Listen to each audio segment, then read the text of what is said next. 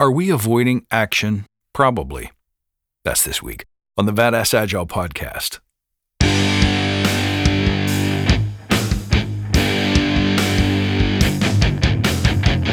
Greetings, team. Welcome to the Badass Agile podcast. I'm your host, Chris Williams.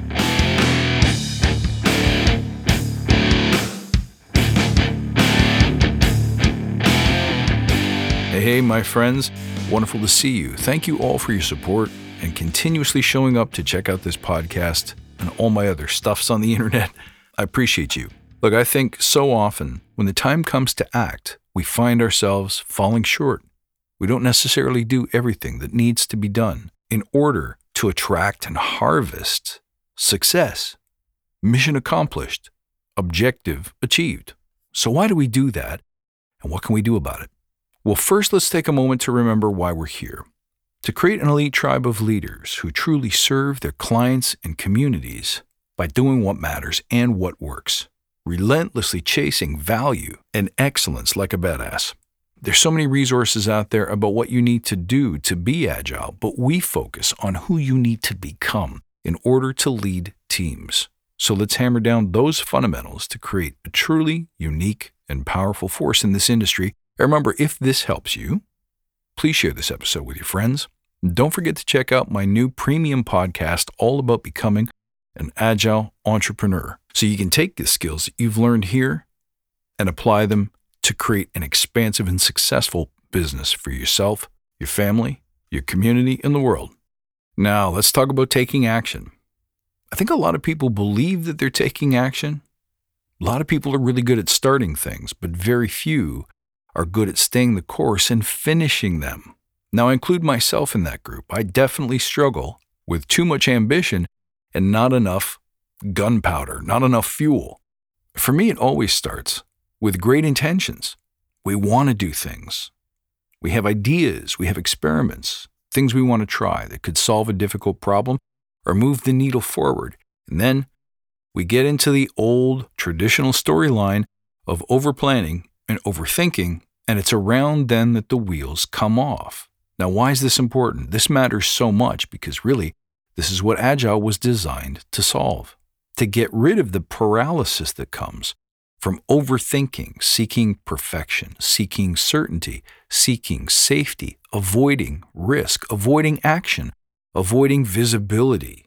And Agile promised to help us solve these problems. Over 20 years ago, we decided to reduce upfront planning, to minimize excessive documentation.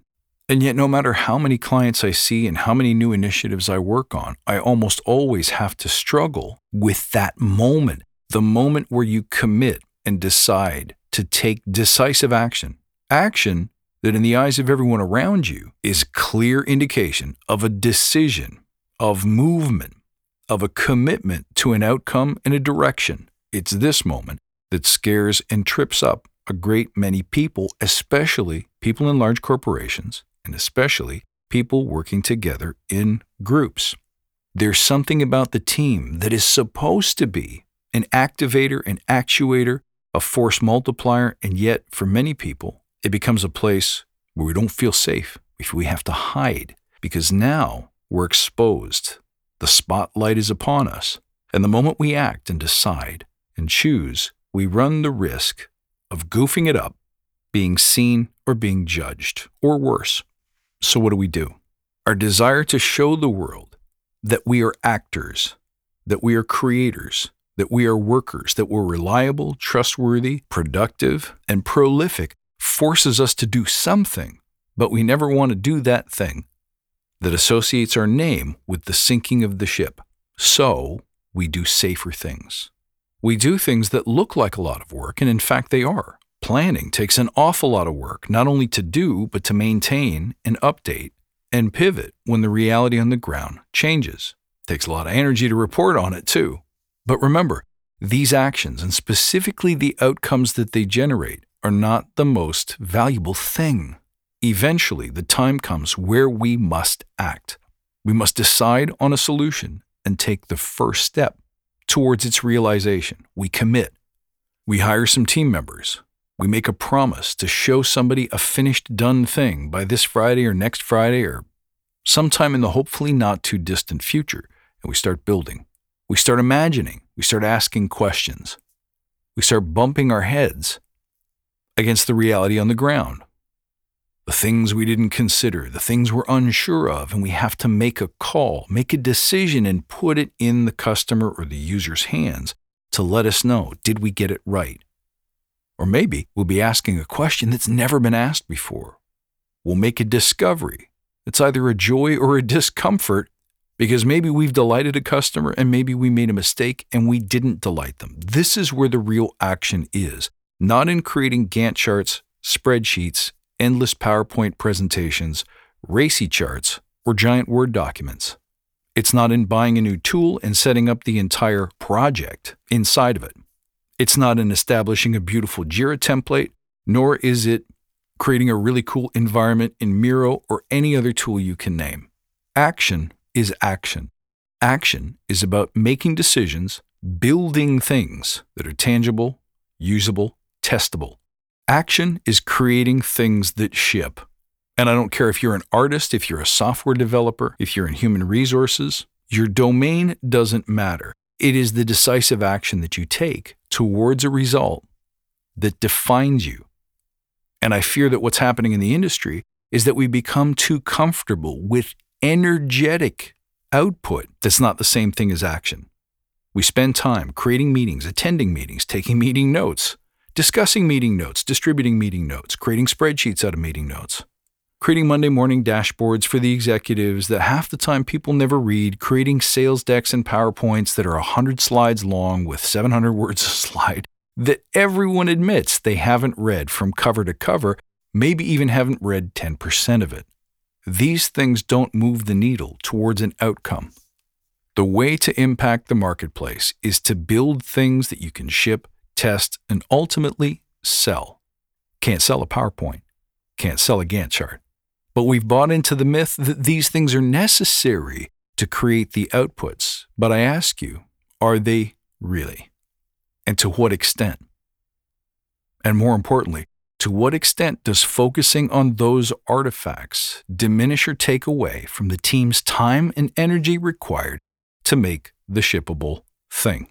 Any other work, including plans and documentation and sign offs and meetings, are designed to shield us from those difficult, challenging, scary actions. I'm going to say it again. All of those energetic expenditures are designed to shield us from the work that matters most, because the work that matters most requires commitment, courage, decision, direction. And it's a rare thing to find people who are comfortable with that. The wisdom seems obvious, but it's really, really hard to do. And it's even hardest to do at scale. So, what do you do? It's simple create an environment where it's always good news to commit, fail, recommit, fail, commit, commit, commit. And eventually, if you get comfortable with the uncomfortable, get good at committing all the way.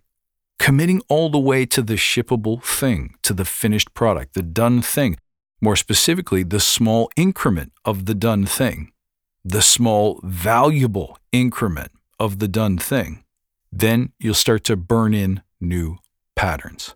We might complain that, oh, culturally, that's not easy to do. We're not supported. Then you create that support. You create that culture.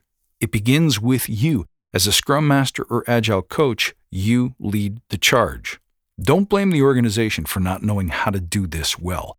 Blame yourself for not doing the fundamental job of coaching this behavior and coaching this change in those who, believe it or not, desperately want it and desperately need it, but may not know how to get it. There's no simpler answer. Give the trust first. Create the environment. Stand in the way of your team and danger and negative consequences but focus on normalizing that one behavior, action, commit, fail, recommit, fail, commit, commit, commit, succeed. My friends, I hope you found this useful and inspirational. As always, you can find me at badassagile.com. Check me out on Twitter at badass underscore agile and on Instagram at badassagile. As always, I look forward to seeing you next time, and until then, stay badass.